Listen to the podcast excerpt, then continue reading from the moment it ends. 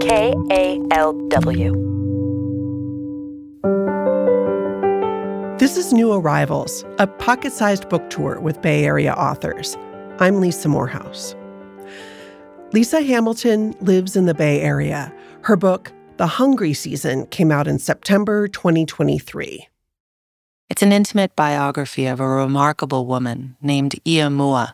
She was born in Laos, displaced by war to refugee camps in Thailand, and now lives in Fresno, where she's a mother, a shaman, and a farmer who grows rice by hand, just as her parents and those before them did back in Laos.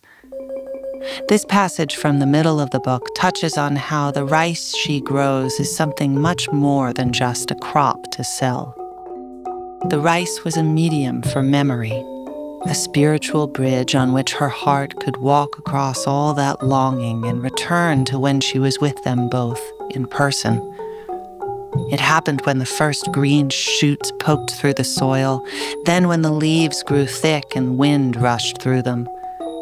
When the plants miraculously flowered and then filled out the stomach of each little grain, the past that felt so far away came surging back.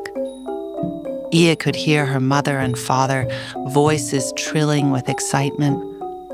The rice is almost ready, they would say. Come with us. Let's go.